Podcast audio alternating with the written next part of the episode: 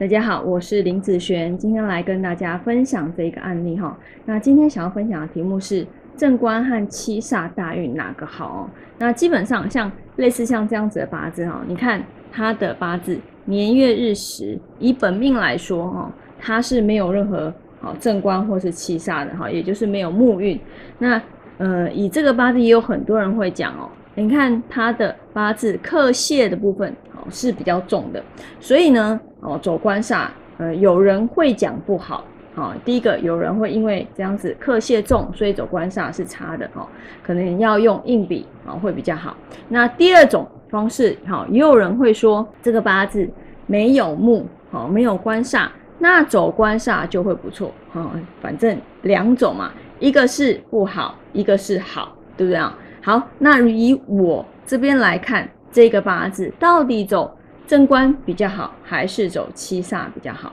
那今天呢，好，我们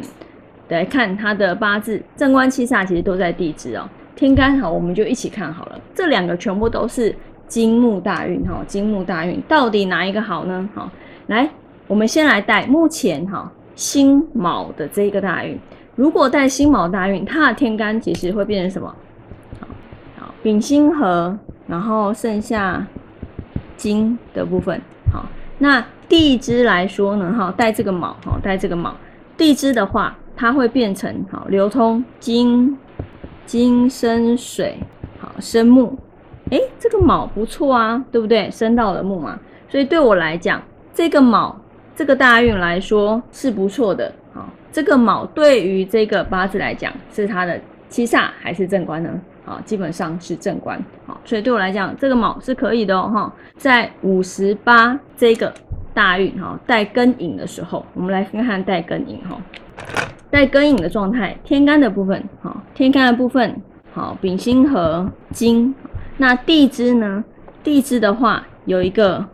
寅亥合，然后金生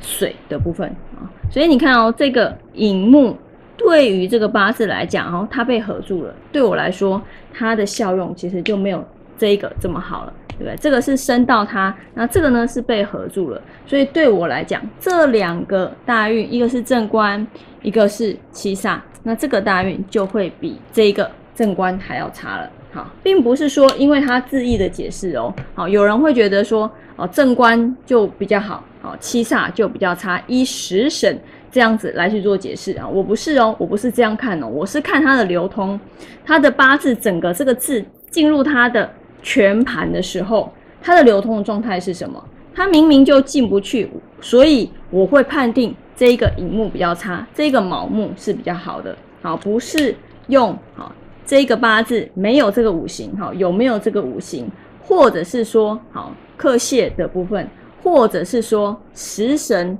好，一个是正官，一个是七煞，这样子来去判断，不是我的判断，一定都是以整个这个字进入这个八字之后，它的流通的状态，好来去判断说这个字到底 O 不 OK？好，好，那以上这个影片就分享给大家以及我的学生，我们下次见喽，拜拜。